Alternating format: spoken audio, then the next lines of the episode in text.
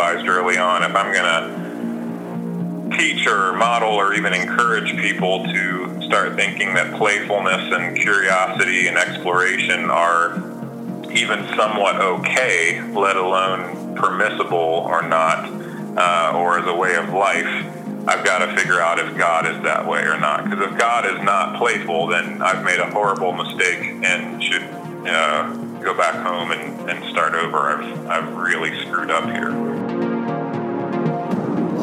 To another episode of Better Stories. I am once again thrilled that you're choosing to tune in and listen and subscribe and check out this podcast. It's still uh, kind of a dream come true for me, and uh, would love to hear from you if you're enjoying it. You can uh, shoot me, maybe connect on Facebook, shoot me a message by email, um, justin.bowers at tensionleads.com. I'd love to hear from you. But uh, we're, we're just having a blast putting these together, and I've had so much fun interviewing friends of mine, people that I'm getting connected to, that I'm just finding are are doing amazing things, inspiring things, encouraging things.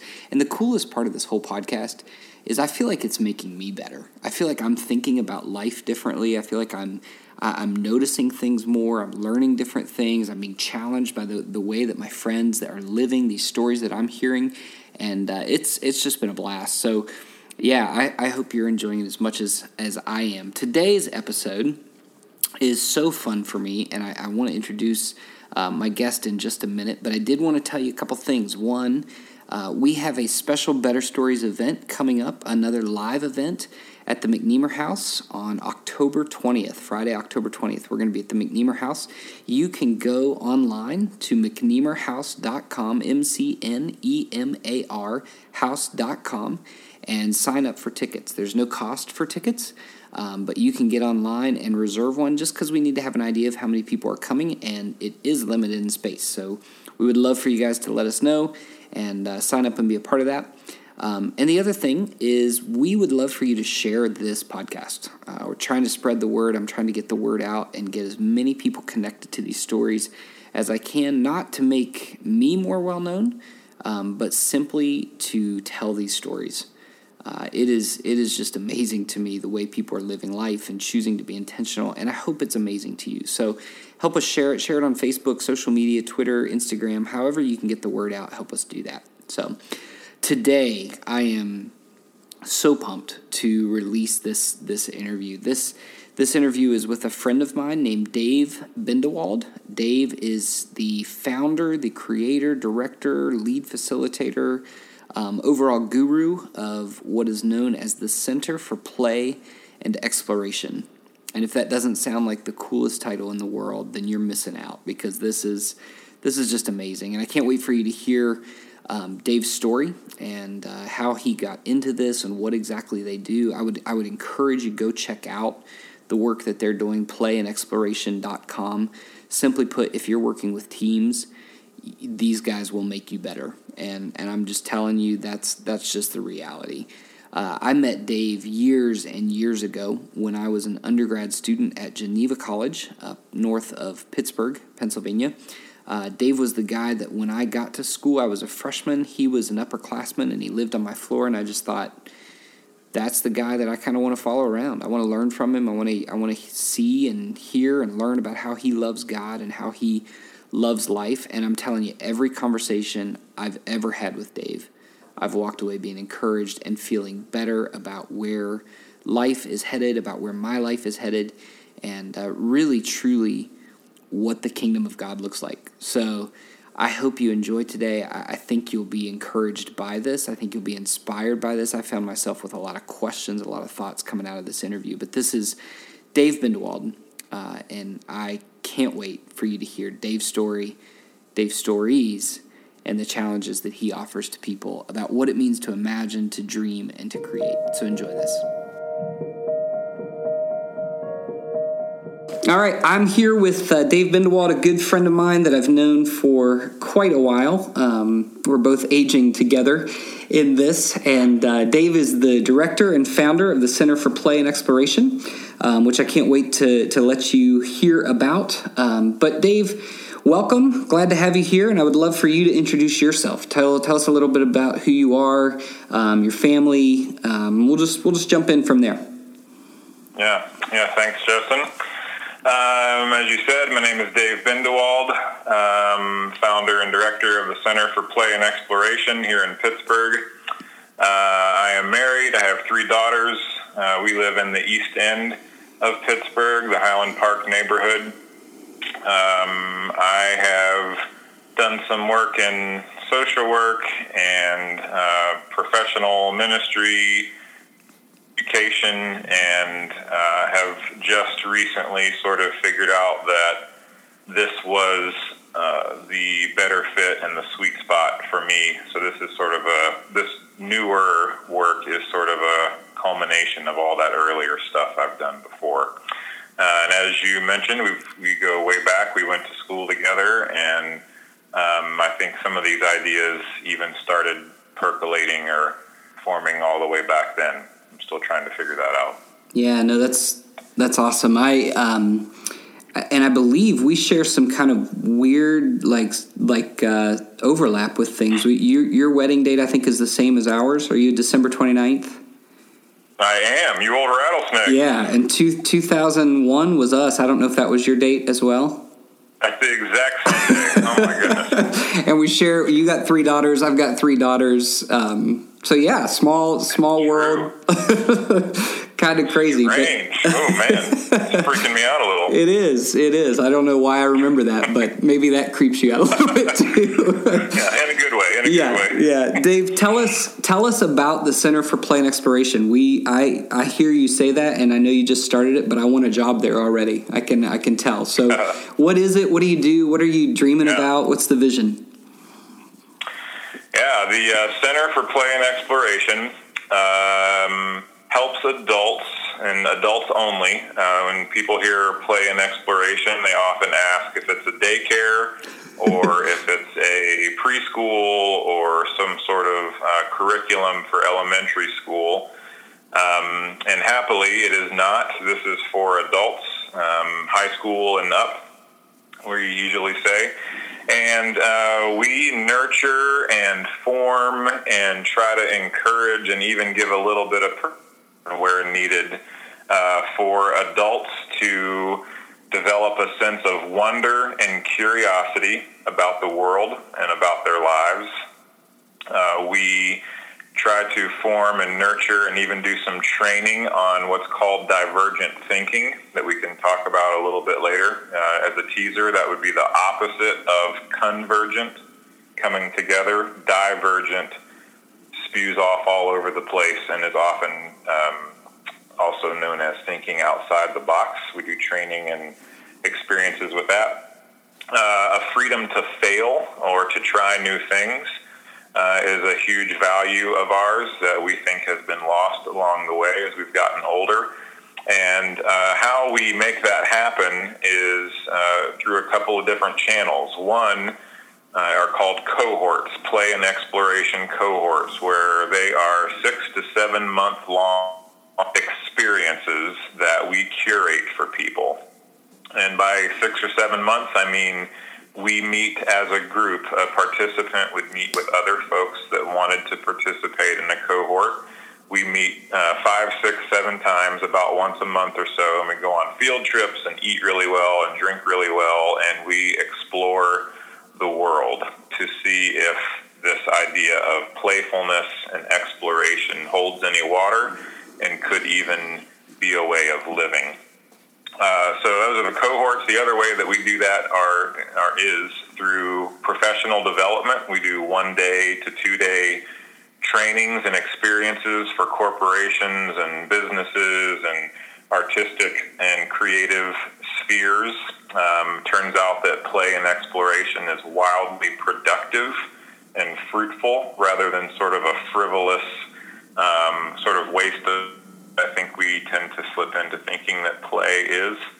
And the last thing that we do are sort of a um, hybrid of those that I think most people would just call them retreats, where we go away for a shorter amount of time and try to cram as much of those experiences in uh, as we can. So in a, in a nutshell, that's what, that's what I do. Wow, it sounds it sounds incredible, and I, I want to talk more about you know the ideas behind it and how people could get connected to this, but this isn't a job that you go out and find on like the job hunting sites, right? This is a job that you created. Right. I can I can tell. Um, mm-hmm. So I've got to imagine there's been quite a journey that's brought you to this this endeavor, this this work, and I and I'd love for you to share that. What what brought you to say I'm going to start something? It's going to be centered on wonder and curiosity and exploration and play. Um, how how did your you know I know it's a really broad question, but how did your life, your journey, lead yeah. you to this? Yeah, no, it's a good question. I'm and in complete uh, transparency, I'm still uh, figuring that out. But hmm. uh, the best I can come up with, but I think this has probably been uh, coming or marinating uh, for probably uh, as many as 10 years for me. Hmm. so, real quickly, to fly over that timeline quickly, um, an initial question uh, around whether the world is a good place or a bad place, I think, to say it most simply. Uh, I heard many various and sometimes even conflicting things coming up as a child in and out of the church and school uh, about whether uh, the world or the creation uh, for us Christians uh, is this a good place or is it a fallen place? A wildly, excessively, unnecessarily good creation of a creative God, or is it sort of, uh, it was a good idea, but it has fallen apart because of our own wickedness and selfishness, and now it's just kind of a matter of time. Sort of try to huddle up, protect what you can, and just make it until Jesus comes back and destroys it all, and won't that be a great day? and say, I'm, I'm saying it uh, obviously a little sarcastically because of, you know, I think, well, it was it was damaging uh, to me without even realizing it, and I think it's been damaging to a lot of people for a long time uh, to be taught overtly or uh, sort of secretly, without even realizing it, that this world is sort of a necessary evil and high and productive lifestyles of protecting yourself and what's yours is really the only way to survive it. And so it started with a real conundrum about that. Uh, I was a campus minister for a long time and was exposed in our training a long time ago to uh, a bigger sort of what's sometimes called a reformational view of the world, that everything in the world is God's and is good, and therefore there is no uh, realm or sphere of culture that a person could go to that is not God's and that God does not enjoy and is not proud of and delights in. So that was a huge, huge uh, crossroads for me to start getting used to thinking that way about the world.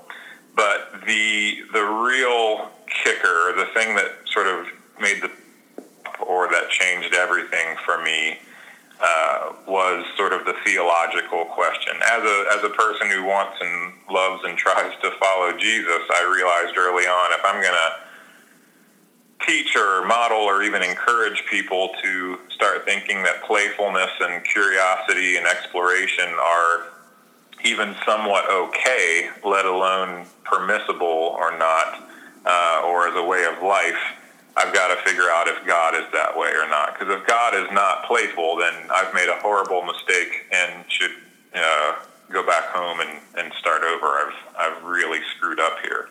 But if God is playful, creative, uh, curious at all, then it's a whole new game, and a lot of other things are true and possible. And uh, at the very first page uh, of our scriptures, it talks about God create the universe. Hmm. And when you couple uh, God creating what God created and start then lifting your eyes from the pages of Scripture to see what kind of creation, what kind of world we have, what you start to find quickly becomes, in the best possible way, ridiculous. it is absolutely wild and out of control uh, with goodness. It is literally teeming with unnecessary amounts of diversity, creativity, and beauty. And that is just true. And so instantly, we have a wonderful problem to deal with. Why is that? What is going on? What's behind this? What does that mean?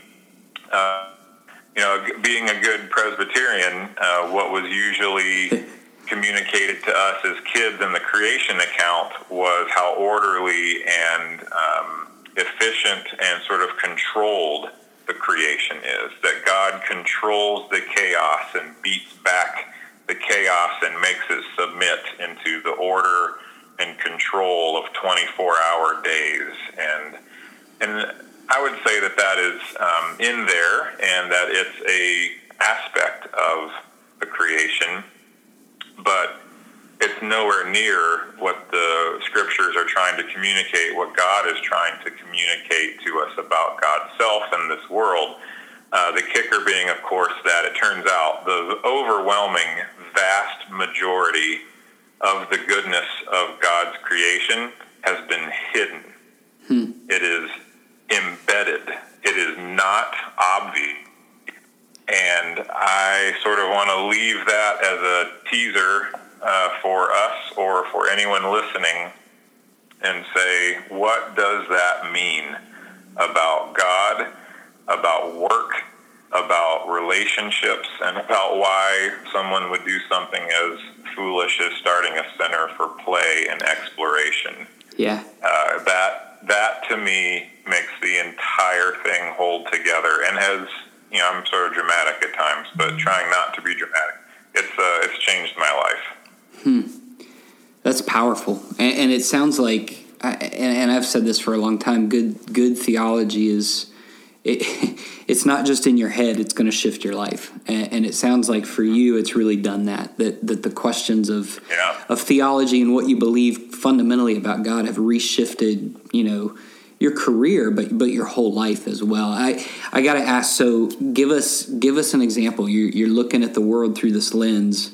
Where do you see God's creativity, God's playfulness? Uh, I love I love that phrase, and, and, I have some ideas in my head, but I want to hear from your your heart. Where do you see that? Yeah. Um, well, one of my favorites, uh, and literally, I would encourage you or anyone listening uh, to pick to pick an area of reality. Pick an area of the world, literally close your eyes and kind of put your finger down on an encyclopedia or a dictionary or Wikipedia, pick something and and start digging around and it'll start to explode in your hands. And so the thing uh, that I did first was I think it was because I grew up in Japan and in Japan kids keep beetles for pets and I think that has stuck with me. And so, for some reason, I have no idea why, um, I started with beetle. And uh, again, to contrast what I'm advocating for in this theology, this education, this philosophy or worldview of life of abundance and unnecessary goodness. The opposite of that, of course, is sort of the closed, more hard science, um, naturalist view that you know the, the the world is good to whatever extent it is because it operates efficiently. Hmm. That we have exactly what the world needs in order to survive. So, as I think, and again, I have no idea. Uh, I'm not a coleopterologist or whoever it is that studies beetles. But I think that one of the things that beetles do that is wildly helpful is they uh, chew up detritus. They eat poop. They break down dead things so that the world can survive and flourish. Really, really thankful that they do that, and you should be too. uh, and uh, so great, that's their function, that's their system, that's what they do. Uh, and for the system to be good in the term by uh, measuring it by productivity or efficiency, uh, then you need one kind of beetle to do that. You just need one kind. Now, I want to be clear not one beetle, you need one species. Right. Right? You need one kind of beetle to decompose uh, detritus and keep the world clean. Well, uh, as of yesterday, and this changes every day, mind you, as of yesterday, there there's more than one species of beetle in in the universe, in our planet, rather. Sorry, uh, there's millions of species of in in our world, and at another level below that, I have to warn you if you start using this area to explore, the pictures of them, what you're going to see might scare you. they they are terrifying, they're beautiful, they're weird, they're ugly, they're big, they're small. And I think that uh, that's a potentially huge problem for a closed, efficient universe system or way of thinking. So that's, mm-hmm. I mean, already you can see I'm starting to ramble, but I'm, I'm telling you, that's the nature right. of reality. I have to warn you and your listeners, if you start digging into this stuff, uh, I cannot guarantee your safety. Like it, it will, it'll blow up in your hands and you'll look up and it will have been eight hours and you're like laughing yeah. over how much of things there are. Right. Right. So you've just taken for me the image of God as kind of the the scientist structuring the the universe with order and efficiency and all that, and you've kind of blown that up into now he looks like Doc Brown, like the the mad scientist from Back to the Future. Yes, who's playful. Much more theologically accurate. That's more biblical. That's powerful. One point twenty one gigawatts. That's right. and no kidding, my you'll you'll remember, but my freshman roommate uh, Aaron Patterson at Geneva, he actually had a job for a short time driving around the state of Illinois checking trees for one specific type of beetle and he and he did this for two or three years and he never found the beetle. Like every day he went looking for something that he never found. Uh, so I wonder I, how I'm sure that was very formative in his life. I'm sure I think he's learned a lot.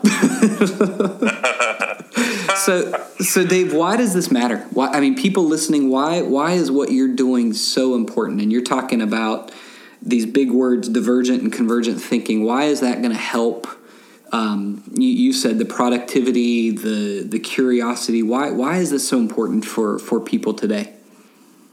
Yeah.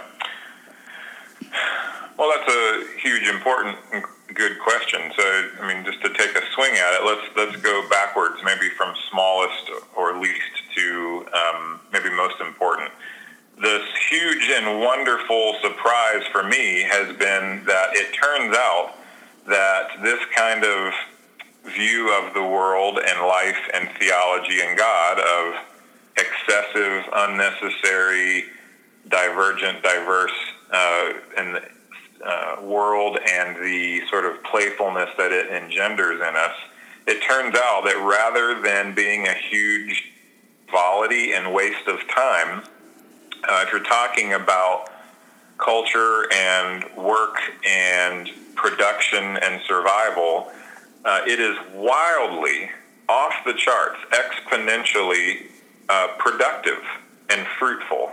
Hmm. Uh, meaning, uh, if you start understanding the world to be that kind of a place, and whatever your uh, work happens to be, if you're a parent or a teacher or a doctor or an engineer or a pastor, um, a student, uh, whatever, and you start approaching your work like that tomorrow, and by that I mean assuming that there are untold treasure troves of potential in your sphere that you just haven't found yet, and you start to explore the possibilities there, uh, then it will just start, you discover things that have not been discovered yet that are hiding there that are helpful, that uh, help production and product and bottom line and um, and efficiency sometimes. Usually it's more inefficient at first, but so productive. uh, look at Apple and Google and all these startups that are starting to realize this that um, 40 hours a week, eight hours a day, uh, spreadsheets and punching in, punching out, committee work. This is how we know this works. Well, what they really mean is we've done that for a long time and we haven't gone out of business yet. Like it, uh, we are making money. Yeah. But no one's done it differently yet. And turns out when you try things in different ways, um, things still stay open and are productive and services are made and people and the world and culture are helped and blessed and and flourish.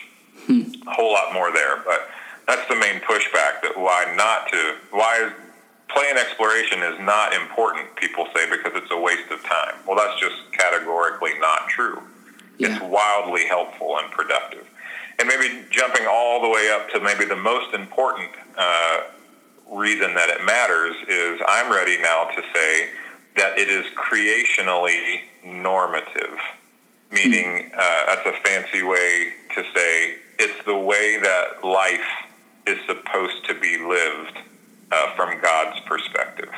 Right. The very first page of our story, you talk about writing a better story or your podcast's name. This is this is true. Like the the it's the true story. It's the truer story, more true than living in a survival protection just try to survive the fall way of life that work is toil and thorns and thistles and it's just a matter of time before it spirals out of control. God save us from that. That's actually not true. Right. And uh, the longer that we live uh, under a code or philosophy that's not true, the more damaging it is to us. So, uh, the biggest, most important reason that play and exploration in the center matter is that uh, I and the people that are participating in this are experiencing, we would say, life uh, at least more, if not as it's supposed to be lived. That the the ultimate meaning and uh, purpose of a human life as a creation, good God that uh, made us, is an act of driven by curiosity to explore the potential of the creation and share its fruits and discoveries with everyone everywhere. And it turns out that that is a playful, delightful adventure. Hmm. And that's just truer. It's more true. It, it's the true story of, of human life. So yeah. I, I, would go all the way there with why it's important. That's powerful. And, and I can imagine that you're seeing a lot of this will unhinge things for people because you're really you're really talking about reorganizing the values of our of our you know yeah. of our oh, churches sure. of our theology but also of the American culture of organizational life that says efficiency and you know profit or king and and, I would imagine it's it's quite a journey you get to take with people as they kind of sense there is truth to this but what's it going to mean for the rest of my life yep oh yeah that's big and and the first weekend of a cohort, we jump right into that because big pillars in people's lives are being tampered with. Yeah. We fully understand that. And it can be scary. And uh, people say pretty regularly, this is wrong. This is a waste of time and energy mm. and resources. And then, you know, we say, are you willing to commit to just explore this as a possibility? Right. And uh, when a human being becomes convinced that this is even partly maybe true, they go crazy in the best possible way. Wow. I mean, the, the folks that have done these experiences and the things that they're doing now out in the culture in their various spheres and relationships are remarkable and hilarious and fantastic and and their employers are being blessed by them. And I just remember reading somewhere that, you know, Jesus followers are supposed to be salt and light and yeah. blessing and flourish agents, redemption, redemptive agents. And I've just never seen it happen at this level uh, until we started doing it uh, with play and exploration. So I yeah. think it's how it's supposed to work. Yeah, yeah. No, I appreciate that. I and, and so let me transition a little bit. How does this? you know, for us, we I, am so fascinated by people that are taking kind of entrepreneurial adventures and jumping into new things because I think for us when we we did that at the realm of starting a church for the first time in my life, I felt like my vocation integrated with the rest of life. It wasn't just a job, but it was a passion. It was you know all that kind of coming together. How how does this work into and integrate with your family's life? I mean, you you've got a wife and three daughters. How how is this kind of helping that flourish or, or challenging that? What does that look like for you? Yeah. Uh, again, full transparency, uh, slowly. It happened very slowly and a little painfully, to be honest. You know, like you said, this is a this is a new way to live, and so it takes some getting used to. Uh, more currently and immediately, what it looks like is and I'm not trying to evade the question, but it has looked like starting the Center for Play and Exploration. Yeah. You know, that my wife and my daughters have been a part of this and they know and understand what I'm trying to do. Hmm. And so what I'm what I'm banking on and desperately hoping for is that particularly my daughters have to use your phrase a better story now for what hmm. their lives and work could look like. That, uh, oh, if you have an idea that might not work, it's okay to try it. It's okay to give it a go and see what happens. Uh, even if you can't uh, balance a budget or guarantee everybody's, I'll use the word safety. Um, that, uh, you know, again, there's some of that idolatry at work there of, security um, and what financial responsibility and I mean those words are are good things, but they can they can get a little uh, too powerful in our lives. So the main one I think is that that starting this in front of them and talking with them about well, when I'm worried and when it's been a long time since there's been any interest, or you know, where will the next gig be, or is this actually going to work or not? I, I think and hope and pray this will be a, a story that hopefully will turn into the rest of the story for our lives as a family. That well, just because it might not work doesn't mean you don't do it.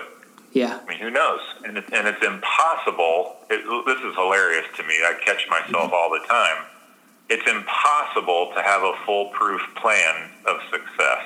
Hmm. And I, you know, a guarantee, if you will. And the only guarantee that I have is that God is good and that the creation that God made can sustain and handle and shoulder new divergent attempts at exploration. So I take great comfort from that. After that, I wake up every day and think, okay, what's going to happen today with this? And over time, that's become, I dare say, uh, pleasant. it's almost like a, uh, I enjoy it rather than I have a, a lock, locked down, airtight strategy for my day. Um, then I've sort of pigeonholed myself. And yeah. if God is as good as I'm hoping and as I am becoming convinced of, then I think that's a better starting point. Uh, one little glimmer of hope that it's working too. Um, my oldest daughter, a couple of weeks ago or a month ago, said uh, she has a new strategy to try over the summer, and that is to try everything. Hmm. And I I am, uh, you know, we'll, we'll, give it time, but I'm choosing to take encouragement from that as maybe it's working. You know, maybe it's trickling down. Um, uh, trying to see places uh, that inspire this kind of thinking. You know, um, you hear about a beautiful, interesting, aesthetically different or place. I think it's worth it, and I use that phrase on purpose, to take your friends and family to go see it, go experience it, and pay attention to yourself and what's happening in and with yourself as you're there.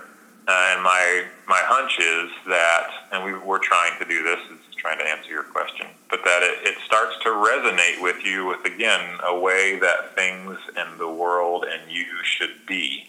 Yeah. And that's a risk to take time and money and space to go see something.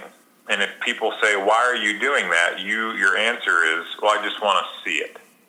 Right. I want to see if it's there, and I just want to pay attention to what happens when I see it.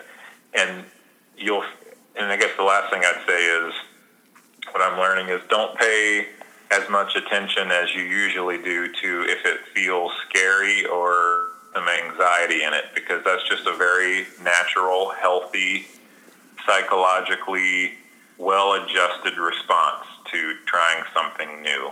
Hmm. And I used to upon feeling those things, I would take that as a sign that I was doing something wrong and stop.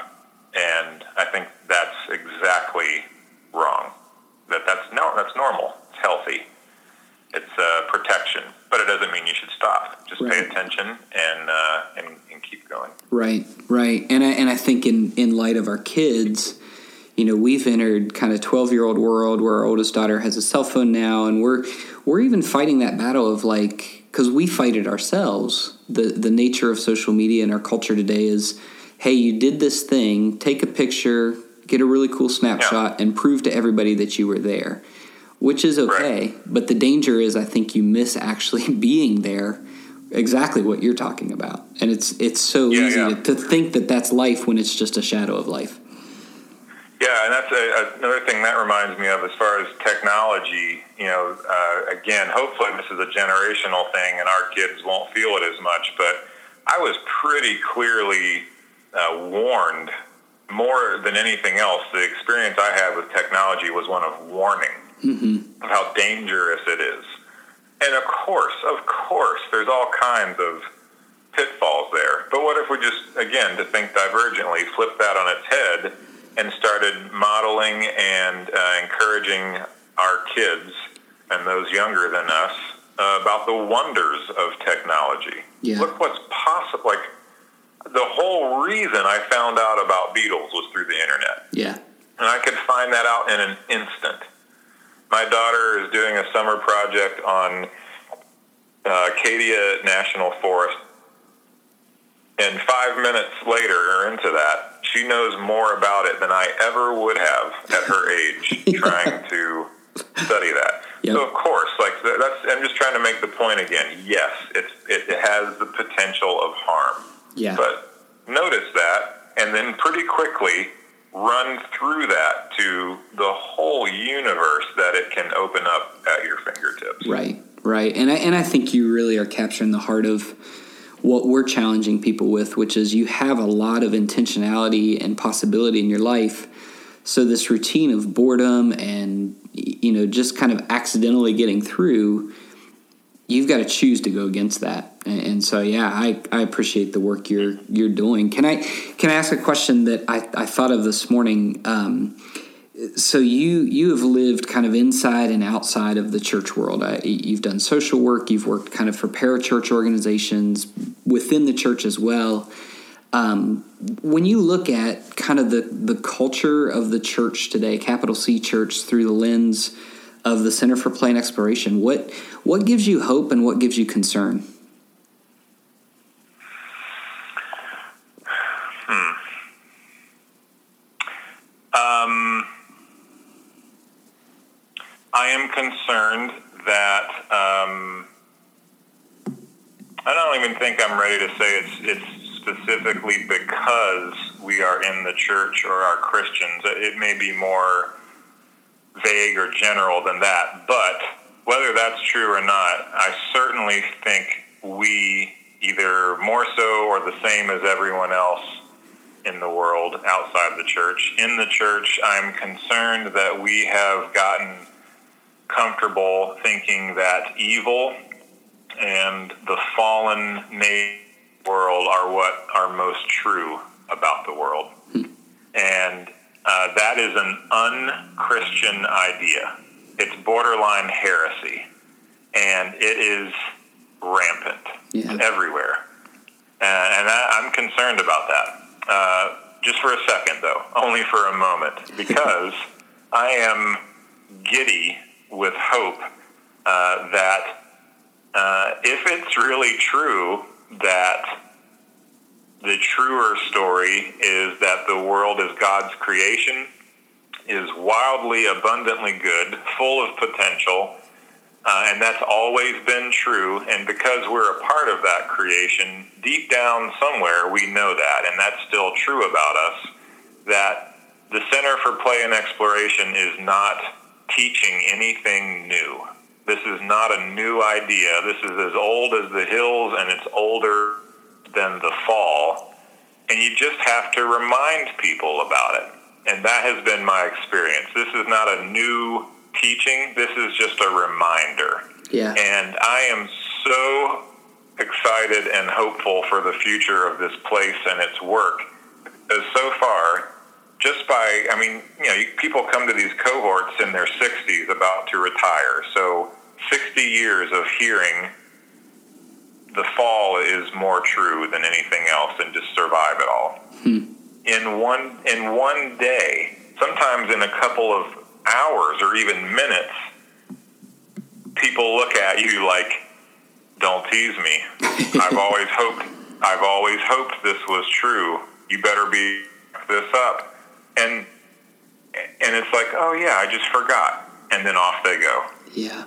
And so I am just overwhelmed again, afresh, by the sheer power uh, of the goodness of God. That the world God made is so good, and God is so good that even evil itself has not been able to knock that out of the creation or out of us. And sometimes a meal or one conversation is enough to remind us of that and reground us in it again. And it's almost like, okay, now where were we? Yeah. And then we're off and going. It's unbelievable. So I am I am very very quickly and momentarily concerned. I am wildly, eternally, ridiculously hopeful about the stuff that we believe and what our good book tells us and what is true and what is possible right now. Mm-hmm. And and we're seeing it happen. That's powerful. And you're, I, I, love the word that you're reminding people. You're helping them remember kind of who they were created to be. That, that's, that's great. So I'm gonna, I, I, end every interview with five kind of rapid fire questions. But before I do, um, how, how can people get more information if they if they're like man this guy's speaking a language I want to know more about this what what what's the next steps yeah um, the easiest way would be to go to our website uh, play and exploration com. Play and exploration, all typed out, no ampersand there in the middle. Okay. Dot com. And there's a contact page there. You can fill that out and it'll generate an email to me and we can get in touch that way. And we'd love to have people try a cohort or take this to their places of work. We can apply it all different kinds of ways. Okay. Okay, and I'll put that I'll put that web link in the in the notes for this as well, so when they download it, they have it. Um, Cool. So can I can I fire five quick response questions to you? Yeah, sure. All right, just kind of for fun. So I credit Dave. I credit you with leading me to the the fandom that is U2. Um, freshman freshman year of college, I was the uh, sheltered Christian kid who had at some point thrown away my secular CD of Vanilla Ice in the late '80s, early '90s, and and my mind was reawakened. Why'd you do that? yeah, that was gold. That was gold. That was worth a lot of money. Um, so yeah, so I learned to love U2 in my freshman year of college, and you know I've seen you at a couple concerts that we've been to. But my question is, what's the, what's your best U2 moment ever? well, the, oh gosh. Uh, their greatest song ever is "With or Without You." See ya. Um, so seeing that live uh, has been huge. Uh, I there's a story that happened to a friend of mine at a concert that is just too long and too wonderful to tell here, but maybe another reason for people to get in touch. Um, as a teaser, a lifelong fan got pulled up on stage at a at once, and what happened was was truly unbelievable. So I'm sorry, that's all I can say. So with or without you, it's a story you can't tell. Happened, something that happened. Yeah, it's a, it's a good, good and better story that happened to Rob at a U2 show. That's that's amazing. Um, second question: What what song or artist are you listening to right now? Uh, I love Springsteen. Uh, the Boss and E Street are have become huge to me. I love his um, blue collar approach to yeah. uh, trying to reclaim what's good about the world, and I just I love the sound. I love the rock and roll. Great, great. So I'm I'm going to call you my friend that is the expert on play from from here on out. Like you're you're my play expert. Um, so that being said, what's what's your favorite board game of all time? And if you're not a board gamer, you can say that too. That's that's. I know, yeah. Fair. I mean, I, I, no, I've enough. I'm not huge into it. I don't have a problem, you know, like some people. um.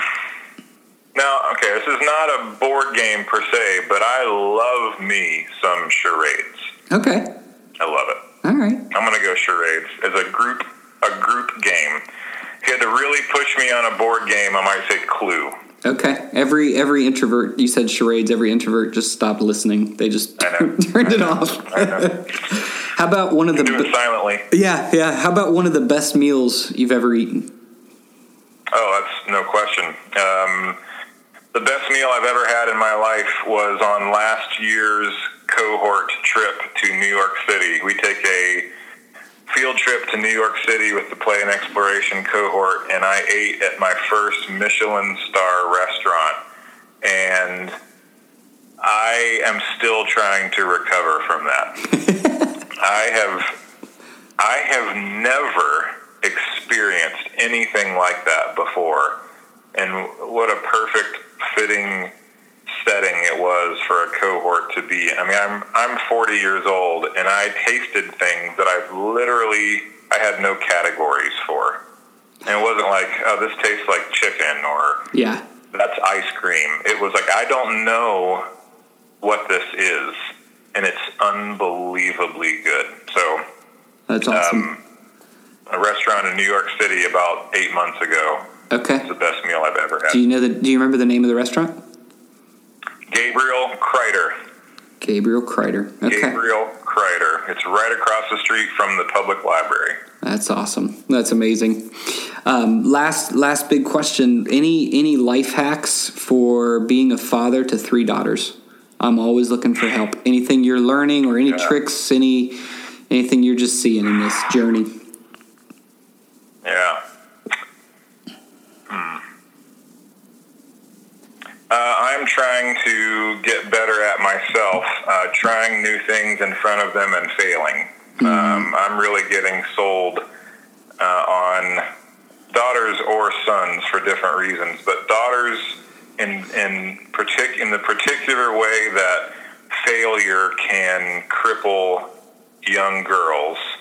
Uh, I think it'd be pretty great if they could even a little bit here or there see their dad uh, try something and fail and talk about what he learned or experienced and how it was a good thing and how life continues on afterwards and the thing that you thought was going to destroy you didn't at all and in fact made you better so you know just with this endeavor or even yeah. down trying a big word on a page reading publicly and just slaughtering it, like destroying the, the King's English, saying, being being corrected publicly. You know. Yep. I think that's. I think that'd be fine. So I'm gonna try to get better. Man, I, and I so remember when we were thinking about launching out to start a church. I remember having the conversation with my wife Carrie to say. I'd rather try it and see it fail than look back one day and tell my kids I almost did something. And I think that's a yep. it's a powerful lesson.